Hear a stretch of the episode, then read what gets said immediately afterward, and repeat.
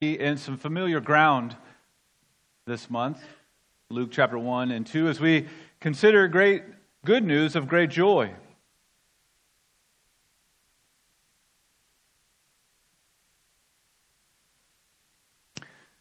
You're standing in that doubly miserable cold rain, the kind that flies sideways because of the wind, and is especially cold because it's like 38 degrees outside. You're on the side of the road, getting soaked and frozen, staring at a tire that blew out. The day was already a mess. Well, the whole season has been. You were rushing from work, a place that's filled with tension, anxiety, because of changes and struggles and interpersonal frustrations. And you left in a hurry because your dad, who you have a complicated relationship with, is in the hospital with who knows what issue. And you and your siblings have been squabbling over who gets to care for this one. Meanwhile, you've been trying to make those family holiday plans, but no one seems to care enough to cooperate, and your kids have been especially hard because they have stuff going on in their lives, and they routinely take it out on you. And you're about to cuss at the flat tire when you open the trunk and realize that there's a gallon of milk left in there from the grocery trip 3 days ago, and one of your kids didn't do his job of unloading. Good news of great joy. Or maybe you're tired of walking through a bustling high school surrounded by all kinds of people who seem to have all kinds of friends and do all kinds of fun things, and you go largely unknown, unnoticed, uninvited. Good news of great joy. Or maybe this week is impossible to finish because this is your second miscarriage. It's only been 3 years of marriage, but why has there been so much hurt, so much loss, so much pain? Good news of great joy. This is your first Christmas without your spouse. She died in March, but it feels like yesterday. Good news of great joy. Let's be honest, this is a hard season for many of us. There's a lot that goes on in life, and a lot of what goes on in life is hard and harsh. And then the chaos of this season, the joy that seems to be happening around you, but not to you or with you, only accents the problem and the hard and the harsh. And so we come into a room like this and we see these words, joy, all over the place. And you think, really? Really? I don't have a whole lot of that.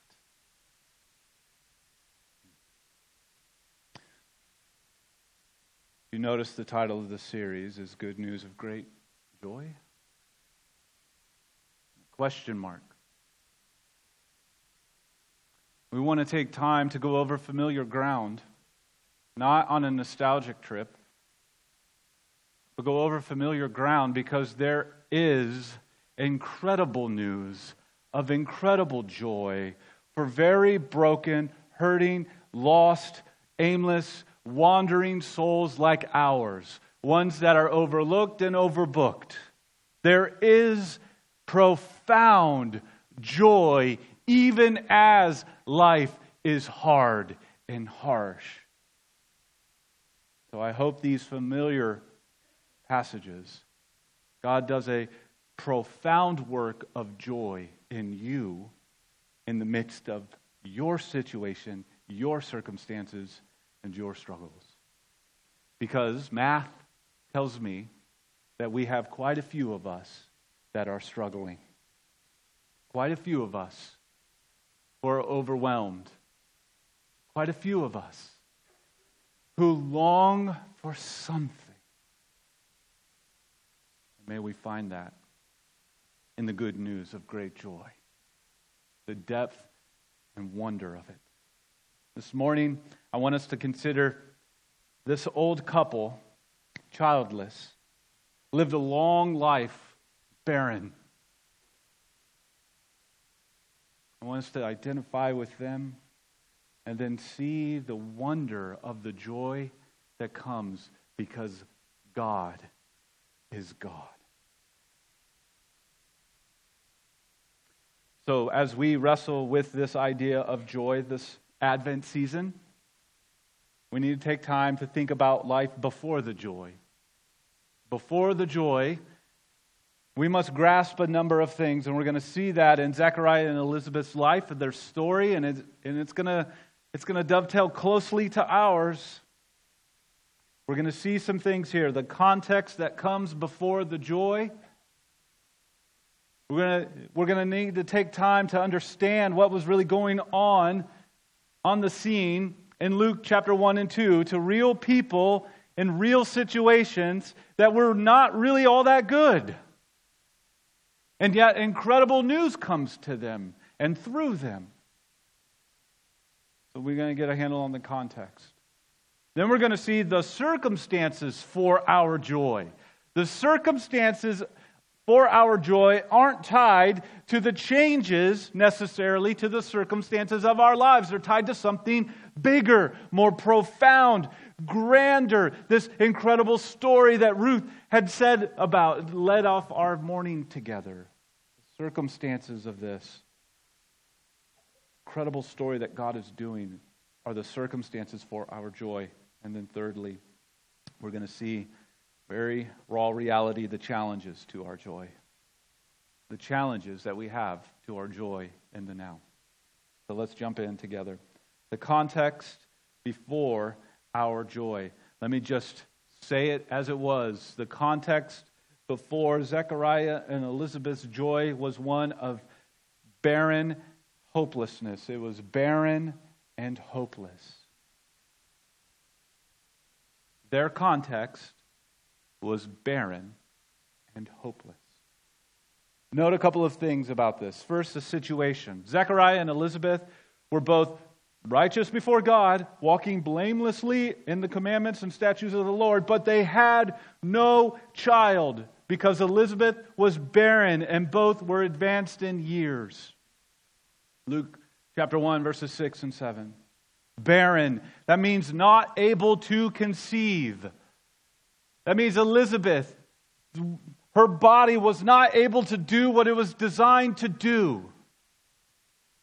A word that conveys a lifeless void. Barren, a word that conveys emptiness. Like a desert, no life, not able to fulfill what you were created to do. And the wake of that is a broken, sad emptiness. And not only barren, but hopeless. They were advanced in years. Practically speaking, this wasn't something that they were hopeful for. This wasn't something they were anticipating. Life had run its course. This is their situation. They are childless, and they don't see that changing. The window for their normal hope of expectation for children has definitely passed. That is their situation. But their situation is harder than just that because it carries with it a stigma. A stigma that is sort of draped over, particularly Elizabeth. Elizabeth is identified by what she can't do. Luke 1, 24 and 25. After the news of this angel speaking to Zechariah, and it sort of came about after these days, his wife Elizabeth conceived, and for 5 months she kept herself hidden, saying, "Thus the Lord has done for me in the days when he looked on me, to take," note this, "to take away my reproach among people." You know what reproach means? It means blame and shame. Elizabeth's life among the people was filled with blame and shame. The people blamed her for their childlessness and shamed her for it. She just lived under the sort of societal shame of not having a kid. And then look further into Luke as the angel is speaking to Mary. It says, "Behold, your relative Elizabeth, in her old age, has also conceived a son, and this is the 6th month with her, who was called barren." The angel, a messenger from God, is saying to Mary, "You know who, the one who's called barren? That's Elizabeth's identity. Lived every day with that reproach. Do you think her life was easy, jovial? She felt emptiness on the inside and shame from the outside. Every day was a reminder of something broken, something incomplete, something wrong in her. That's the situation. And that's the stigma that carried with it. And then there's a third problem here. Silence. There they are in their old age. You don't think for a minute they didn't plead and cry out to the Lord for life, for restoration in Elizabeth, that they would be able to conceive and have children? Do you not think for a minute that in their long years together they didn't cry out that God would be enough for them? When they felt weak and vulnerable to doubt and the stigma, do you not think that they cried out to God, "Strengthen us in this, so that we can serve you and make much of you"? And yet, silence. Silence for them personally, but also silence for them as a people. Not only was it silence for them in their own little family unit, husband and wife, but their entire people group sat under silence. They would wake up every day, go about their lives, and more and more and more of Rome was invading into their culture. There was a fake king, Herod, established by Rome, ruling over, taxing them. Just the ever-increasing presence of something that wasn't the way that God designed for them. God seemed far and awfully far too quiet. The context before joy is barren and hopeless. It is a context that you and I need to know. We need to know the feeling of being unable to do anything about the barren, hopeless context of our lives. The context before our joy helps us see that we are powerless to do anything about the brokenness in our lives. Have you ever felt like the situation you are in produces a stigma you can't shake? Have you ever prayed for that stigma to leave only to feel silence on the other end? Have you ever felt like your life is barren and hopeless and that you are unable to do anything about it? And have you ever ached in your soul over the brokenness in your life? Have you ever ached? Are you aching right now? This is reality. Don't hide it. Don't dress it up in church clothes. Don't pretend. This is reality. Life is filled with this stuff. And if it hasn't been your story, give it a minute. It will be. Let's not run from that. Life can be disappointing. But what will that produce? That's an important question to ask as we consider the context before the joy. What will that context produce in you? We started our service off asking and pleading that we would come and we would worship and that we would sing and that we would have hearts turned to God, that we would not harden our hearts. Will the situation or the stigma or the silence in your life, will it harden your heart, or will it drive your heart to God? This is a question for us to wrestle with. We could be bitter. We could blame God. We could live a hard, harsh, lonely life. Or we could learn from Zechariah and Elizabeth, who lived in the hard situation, who carried with themselves a stigma, who understood silence, and yet, what does the Bible describe them as? Devoted to the Lord, walking blamelessly in Him, being used by God to help other people come to worship Him. They didn't just sweep their stuff under the rug and pretend all was right. They served in the midst of their ache because they saw God was greater than that which brought that ache. Now, that's the context. Before our joy, one that we should be readily available to admit. That is probably the context of our lives in some fashion or another. That there is something of an ache in our souls, something of an ache in our lives. There's this incompleteness, this emptiness.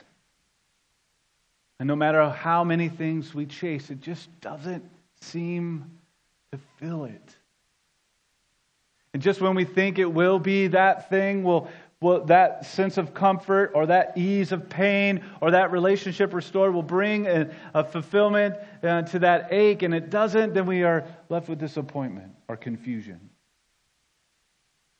And in 3 weeks' time or so, you'll be gathering around with your family and presents will be opened up.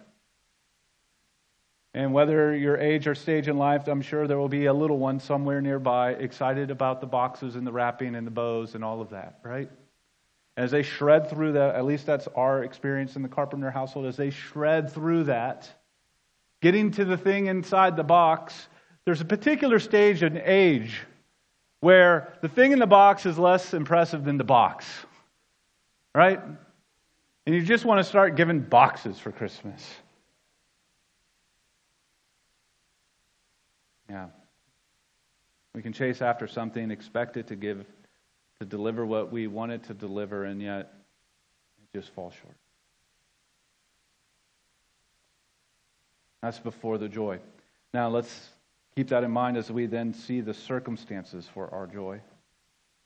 The circumstances for our joy, really it's one. It's the circumstance for our joy, and it's God. God has promises and purpose. God made a promise and a purpose. So all of a sudden, Zechariah going about his business, he happened to be picked to be the guy who goes in and does the temple work on that day. And as he is doing that work, an angel bursts onto the scene, bringing this promise. The last words from God to his people were 400 years ago. They're found in Malachi chapter 4, verses 5 and 6. Here they are. Behold, I will send you Elijah, the prophet, before the great and awesome day of the Lord comes. And he will turn the hearts of the father to their children and the hearts of their children to their fathers, lest I come and strike the land with a decree of utter destruction. God's last words, before 400 years of silence, is I'm going to send somebody who's going to prepare the way. Prepare the way. Then Gabriel, the messenger from God, bursts into time and space with a word from God, picking up where God left off in verses 16 and 17. He says, and he, this son that you are going to have, will turn many of his children of Israel to the Lord their God, and he will go before them in the spirit and power of Elijah to turn the hearts of the father to the children and the disobedient to the wisdom of the just, to make ready for the Lord a people prepared. There's a promise that God is doing a work, turning hearts, preparing a way, because He has got a big plan coming into place. Imagine the shock of Zechariah in that moment. I mean, angels showing up in the Bible were so otherly that there was usually one of two responses. People fell down in fear because this was a being that was unlike them, or they fell down in worship because this being was so unlike them, they thought it was God. And so here we see a bewildering, terrifying moment when Gabriel appeared bringing news of God's promise. God's not forgotten. The days of silence are over.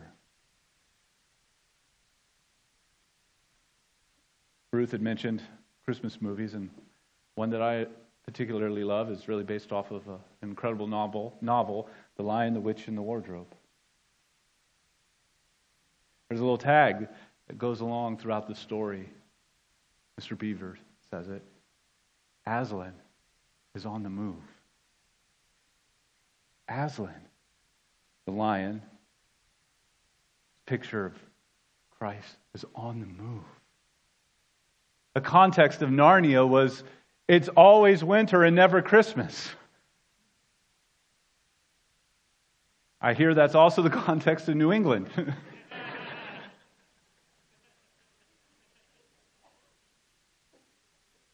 Always winter and never Christmas. Kids, think about that for a moment. If you wanted to design hell and you let an 8-year-old draw it up, it probably would be always winter, never Christmas. What a horrible place. Barren, hopeless. But Aslan is on the move and the ice is melting. And the water is running. That scene there with Gabriel and Zechariah is a scene similar to that. Something is happening. Something is going on now. Something different has come. And this promise is marked and announced and is couched in the idea that it would be one of great joy. Note what Gabriel says. You will have joy and gladness, and many will rejoice at his birth. The nature of the good news of God's promise will bring joy and gladness. And God's promise includes specific people. And while God was about to do something very big, he didn't forget about this couple. He heard their prayers and they are answered. He cares for specific people. Not one of his people live their days or their lives out without his care. He hears, he knows, he is on the move.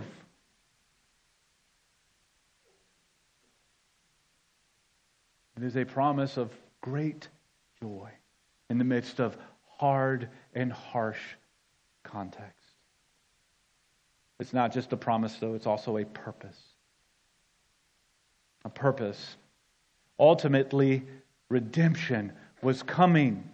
A great rescue plan was moving into fruition, rescuing people from their sin. The son that Zechariah and Elizabeth would grow up to preach and to call people to turn from their sin by turning to God. He would prepare the hearts of the people for the coming of the Savior. He would see, hear, and announce, Jesus is the one who will take away your sin. God is on the move. God is on the move. The context that our lives sit in this world are one. It's the context of us being unable to do anything about it.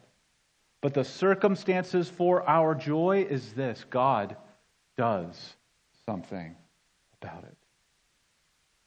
God does something about it. You see, you and I, we are to identify with Zechariah and Elizabeth so that we realize that while we are unable to do anything about our barren hopelessness and brokenness, God is. The circumstances for our joy are found in God alone. God who promises to undo what is broken. God who purposed to rescue sinners. God who planned redemption before he said, "Let there be light." God who has not forgotten even though the years feel silent. You see, our joy isn't to be tied to our circumstances changing necessarily, but to the God who hears our prayers, who sends his Son, who bursts into our lives, and who has not forgotten us. Some of our souls ache deeply because the context and circumstances of our lives are hard and harsh. The only balm to a soul that aches is found in the good news of a great joy of a God who is on the move. While we ask good news of great joy, we must also answer, yes, good news of great joy. Now, the context and the circumstance lead us to see then the challenges that we face to our joy. And the challenges that we face to our joy are just life and unbelief.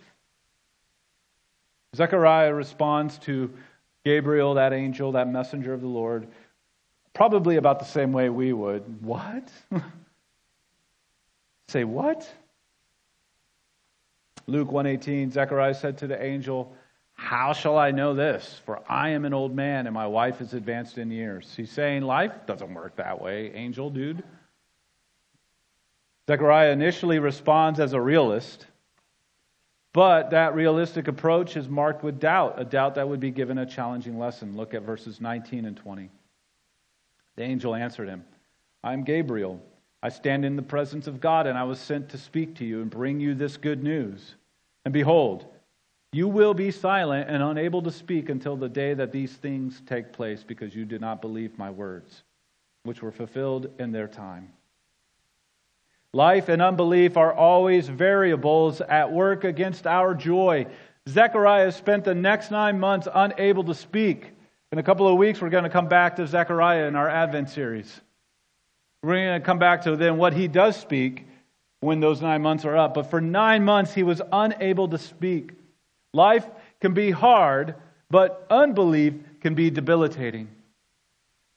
Situations and stigma and silence can seem so overwhelming that we are unable to see the God over it all, working out His good purposes. And that ache that many of us have in this life, when it is married to unbelief, it leads us then to the path and door of despair. We go about despairing life because the ache and our unbelief have led us there. And so some of us here know this despair, and we feel it this season. We stop longing for hope. We are empty, calloused. We have hearts that have dried out with unbelief. That's a challenge. Life is hard, and unbelief lives in our hearts. So I want to encourage you and myself this morning with this simple but profound point of application. Take God at His word. Take God at His word. The greatest ache of the human soul is not loneliness. It's not isolation. It's not the pain brought on by the sinful actions of others.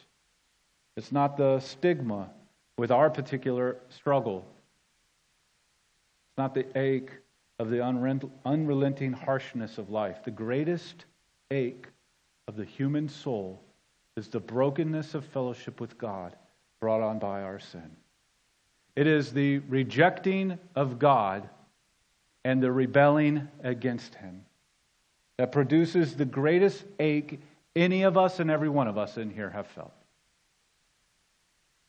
There can be no joy with this ache. It is an ache that fuels all the other aches that we feel. My heart for you this year is that you would take God at His word, that you would understand the good news of great joy is that God has overcome the greatest ache of the human soul, the ache that fuels all other aches. God has overcome that ache in the gospel of His Son, in the coming of His Son, taking on skin and bones and humanity, living out the life in this broken, hard, harsh world, experiencing the stigma and the silence, experiencing the pain of loss and betrayal, experiencing the ache of death, who took all of it on so that you and I would never know the ache of full, final, forever separation from God, but rather the overwhelming joy of full, final, forever acceptance with God and fellowship with Him for all eternity. That ache is the greatest ache that every one of us in here has. And that ache God has done away with in His Son, Jesus Christ. That is good news of great joy for all of our achy souls and bones. Now, it doesn't mitigate or take away all of the challenges of this life. You will face those. I am not promising that those will just simply go away. And maybe that stigma stays with you as long as you have breath in your lungs. And maybe you will feel like God is silent to your prayers. But you who are in Christ know that maybe your days will be hard and harsh. Your hard, harsh days will give way to that one great and glorious day when your King returns and says, "You are mine and I am yours, and we will be together for all eternity. And I will make all things new," and all of those situations and all of those stigma and all of that silence will be no more.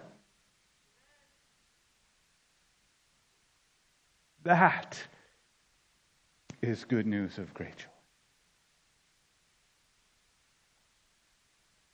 Because God is the source of our joy, you and I, we can trust Him in all our circumstances.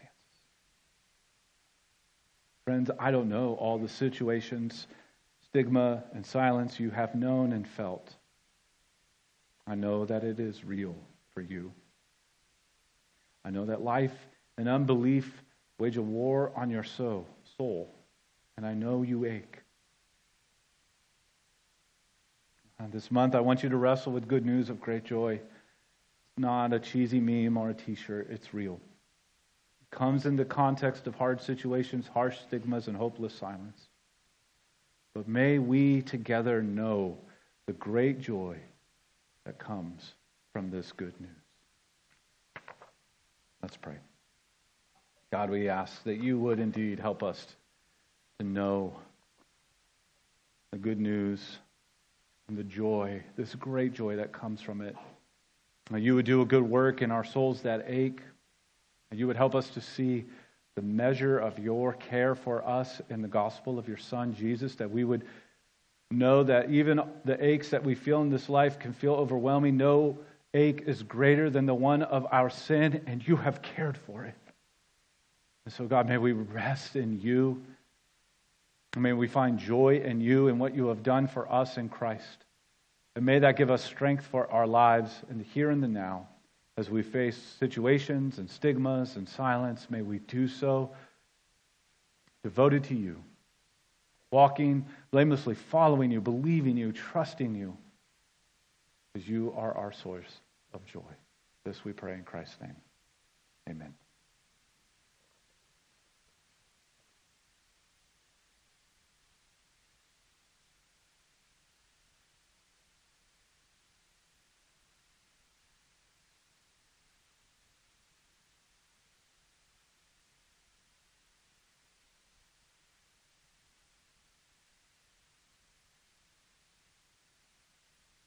One more song. I love the song Glorious Day because we could literally sing it every week. Whether it's Christmas, Easter, Memorial Day, New Year's Day, a sermon about Revelation, sermons about Genesis, it doesn't matter. It's all here.